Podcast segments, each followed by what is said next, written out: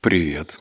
Это разбор книги под номером 363 «Доверься себе» или «Как сохранить спокойствие и уверенность в любых обстоятельствах». Название чертовски актуальное, как по мне. Как считаешь? В этом подкасте тебя будет ждать 7 выводов, но сначала с тобой побухтим. А стоит ли тебе читать эту книгу? Вообще, эта книга какой-то симбиоз между собственной уверенностью и закладыванием уверенности в своих детей. Так что если ты не планируешь в ближайшее будущее а, увеличивать количество потомства в своей семье, то, наверное, отложи эту книгу на далекое-далекое будущее. А вот. Я об этом не знал, читал и думал, ну, блин, вот тебе на сюрприз про детей. И для меня это не очень прикладная информация, потому что все-таки характер и, в моем понимании, будет закладываться несколько позже. У меня есть маленькая дочка, и точно не в два года я смогу там прививать уверенность сейчас. Может быть, позже, в четыре года, в пять. 6, не знаю. Вот. А могу ли я сказать, что это одна из лучших книг по уверенности? Точно нет, но те выводы, которые я для тебя подчеркнул, аккуратно выписал и сейчас озвучу, они очень любопытные. Они могут стать твоей будущей привычкой, потому что уверенность – это работа над собой. Я не буду драматизировать, не буду говорить, что это сложно. Нет, это не сложно. Нужно знать просто некоторые маленькие инструменты. Об этом мы с тобой поговорим. Итак, начинаю зачитывать вывод номер один. Мы заведомо убеждены в том, что если человек уверен в себе, ему удается все, за что бы он ни взялся. И еще, если человек уверен в себе, он чувствует себя свободно всюду, в любых обстоятельствах. Если человек уверен в себе. Но так ли это на самом деле? Наше представление об уверенности в себе связано со всевозможными мифами. В действительности, чем меньше уверенности у нас самих, тем больше мы ее идеализируем. Сталкиваясь с трудностями, оказавшись перед выбором, мы говорим себе, что другие точно знают, чего хотят. Мы совершенно уверены в том, что другим незнакомы сомнения, что они умеют решать и выбирать. Они ведут себя непринужденно везде, в любых обстоятельствах, и им неведом страх. Каждый из нас охотно признает себе не таким, как надо, единственным, кому приходится переживать из-за неуверенности в себе. В окружающих, за исключением разве что одного-двух особо эмоциональных людей, мы видим лишь уверенность и легкость. Существует убеждение, у других жизнь проще. Мы прекрасно знаем, что это не так. Однако, как ни парадоксально, в это верим. Обрати внимание, конец, тут заканчивается вывод, что здесь ощущение уверенности идет через восприятие «а как у других», да?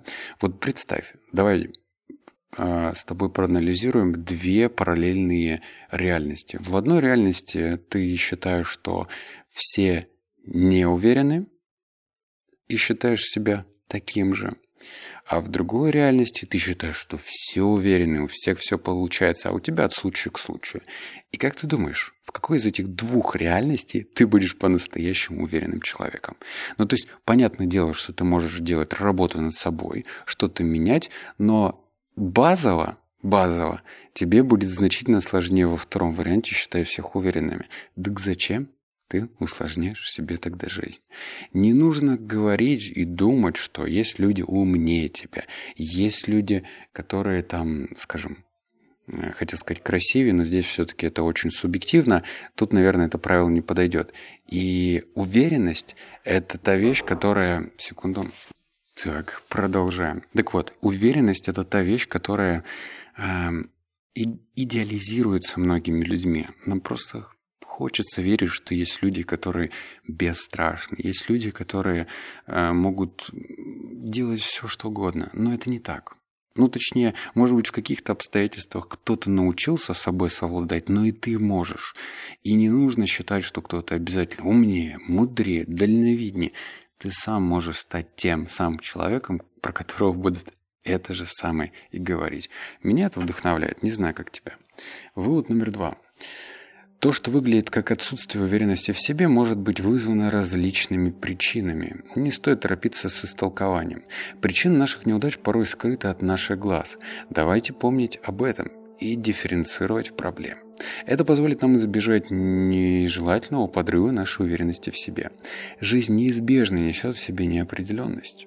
Учащенное сердцебиение, повышение давления, ощущение жара в груди, спазм в животе – так наше тело стремится к ней приспособиться.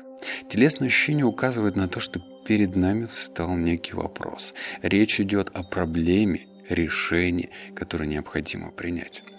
Давайте примем это как данность и воспользуемся энергией, высвобожденной организмом, чтобы обеспечить физическое усилие или необходимый мыслительный процесс.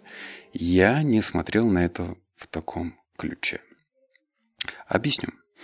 Вот мы же почему-то, ну вот, допустим, если взять в пример выступление, публичные выступления, да, множество людей этого крайне сильно боится, особенно если людей много, они тебе не знакомы, и тебе нужно, скажем, ну, просто выступить со своей речью, там, с докладом, скажем так.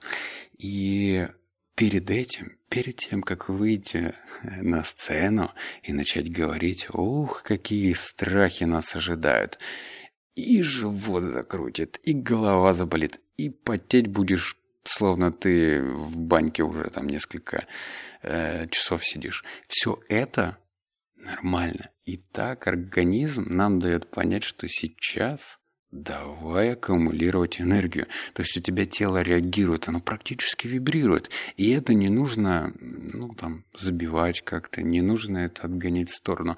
Тебе нужно понять, что с этой энергией тебе стоит поработать. И я так на это не смотрел. Давай еще раз концовку зачитаю. Давайте примем это как данность и воспользуемся энергией, высвобожденной организмом, чтобы обеспечить физическую силу или необходимый мыслительный процесс. То есть еще раз, тело сигнализирует «бери энергию, бери». Вот, классно. Вывод номер три.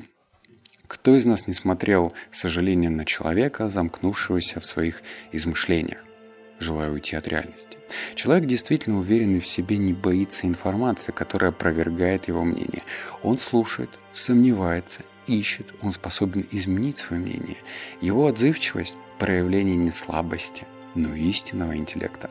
Вместо того, чтобы отстаивать свое мнение, он взыскует истинное – Интересное слово «взыскует». Впрочем, не цепляясь за нее, ибо ему известно, что новая информация вполне может вновь все перевернуть.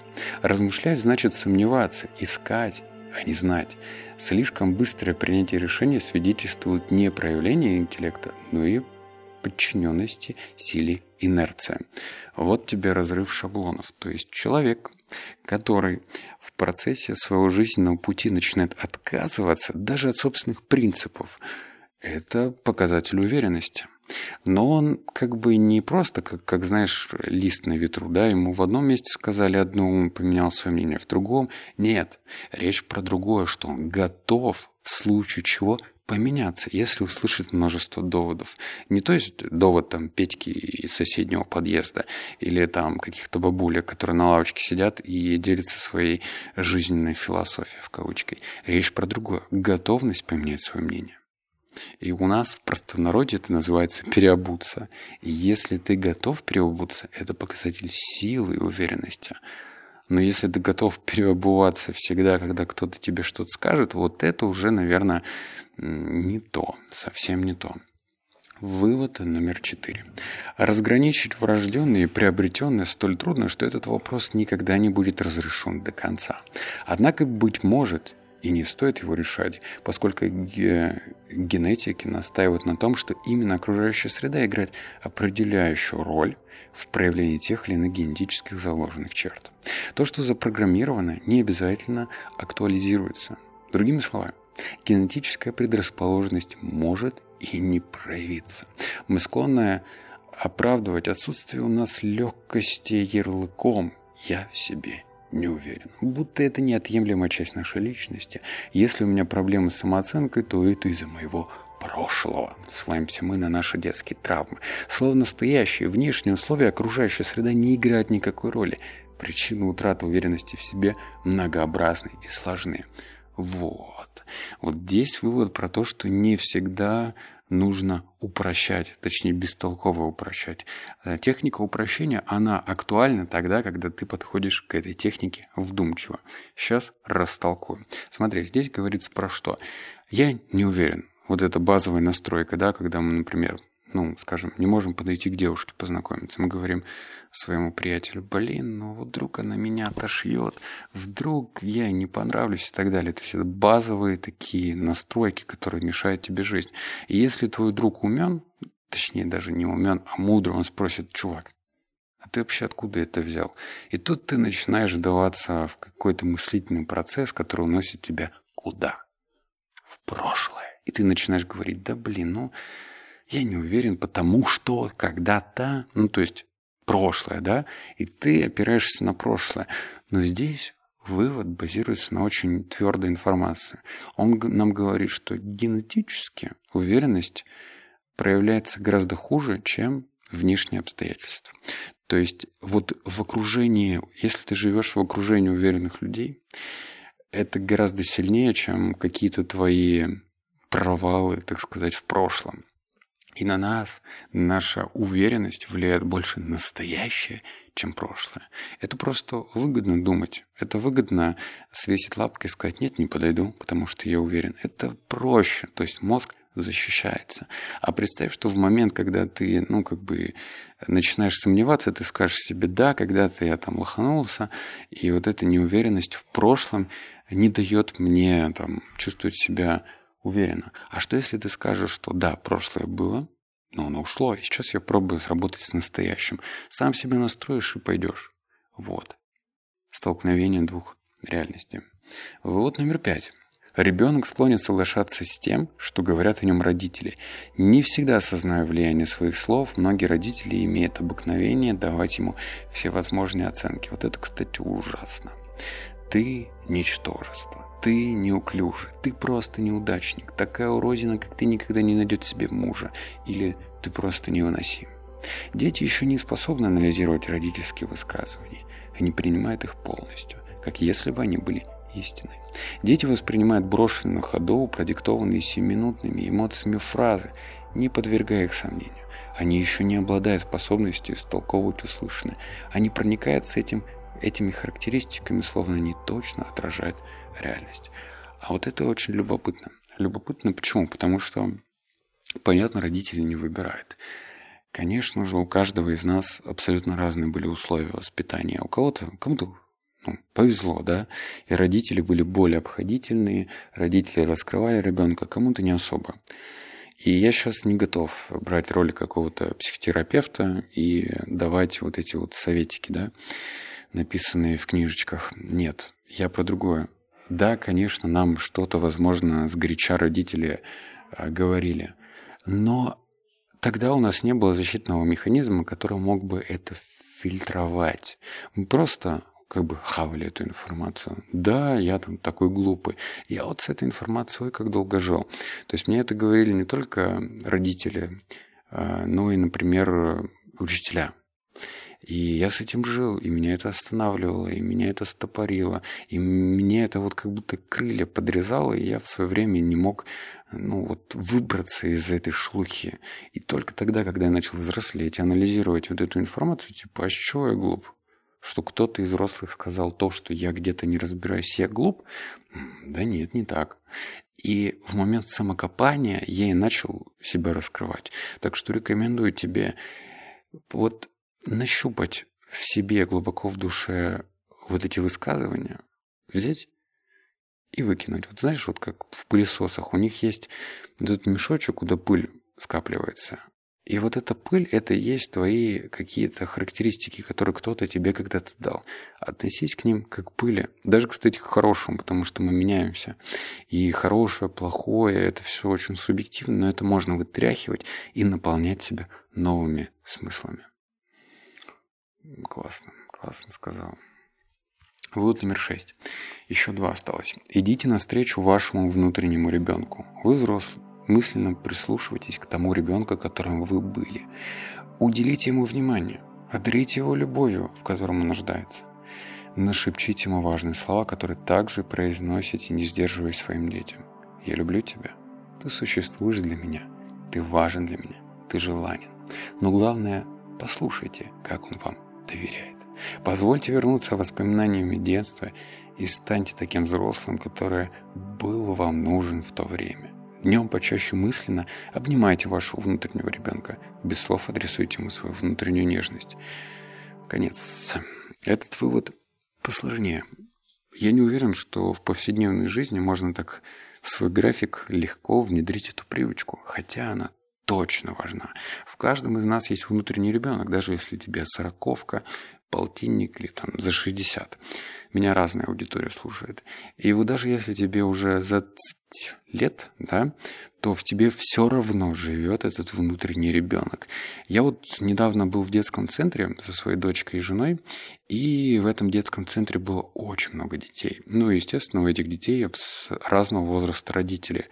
И я вижу этих мужиков, да, я не могу оценивать женщин, я все-таки, ну, оцениваю мужиков как отцов, да. Вот я отец, и я оцениваю других Э, мужчин как отцов. И вот они, допустим, кто-то в телефоне, кто-то просто сидит так скованно. А я там был этот море из этих пластмассовых э, кругляшков, я не знаю, как это правильно называть. Ну, в общем, шарики его, пластмассовые шарики. И у меня дочка там спотыкается, я за ней ныряю в этот шарик, сижу, ноги свесил. То есть я даю своему внутреннему ребенку периодически проявляться. Возможно, я не буду так же, как моя дочь, там, как сумасшедшая бегать, но чуть-чуть я буду проявляться. И я сейчас понимаю, что это чуть-чуть можно делать больше. Потому что внутренний ребенок, он хочет, он хочет проявляться, он хочет вылазить и говорить, «Та-там, я здесь, давай развлекаться, давай круто проводить время». Так что привычка может формироваться в тебе, если ты будешь напоминать себе, что у тебя этот внутренний ребенок есть, и к нему нужно обращаться соответствующе. И, наконец, седьмой вывод – чтобы приобрести новый навык, новое качество, используйте технику как будто. Просто действуйте так, будто вы уже обладаете этим качеством, хотя бы полчаса в день. Затем осознайте, что если вы смогли сделать вид, будто у вас оно есть, это то же самое, как если бы оно у вас уже действительно было. Вам больше не нужно притворяться, вы чувствуете его внутри себя.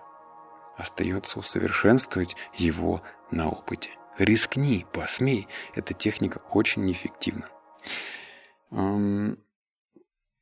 Насколько она эффективна, покажет время, да? Но вот мы можем с тобой попробовать. Я эту технику проверял на аффирмациях. Я проговариваю, что я уже получил, и через некоторое время я это получаю. Здесь про уверенность. Да, в контексте этой книги это про уверенность. Говори это, что ты уже как будто что-то сделал. Можно как бы найти множество скептических точек зрения на этот счет. Типа так нельзя, это все фуфел. Пожалуйста, фильтруй эту информацию. Не надо ничего воспринимать как данное. Даже вот я тебе это надиктовал, да, добавил свои собственные мысли, да, через опыт свой пропустил, но это все-таки мой опыт. Ты можешь говорить, что работает, а что нет, только тогда, когда попробовал, причем на длинной дистанции, ну типа месяца три, прорефлексировал, и для себя определил, работает это или нет. Тогда это ценно. А, я направляю тебя написать комментарии о том выводе, который больше тебя впечатлил, и который ты обязательно будешь потихонечку внедрять в свою жизнь. Почему? Потому что если ты это не сделаешь, ты забудешь. Не потому что ты такой, такая, а потому что у нас память работает таким образом. Мы не зафиксировали, мы забыли. Прослушали, забыли. Пожалуйста, записывай. И комментарии в телеге – это лучшая возможность что-то записать. Обнял, поцеловал, заплакал. Услышимся в следующем подкасте. Пока.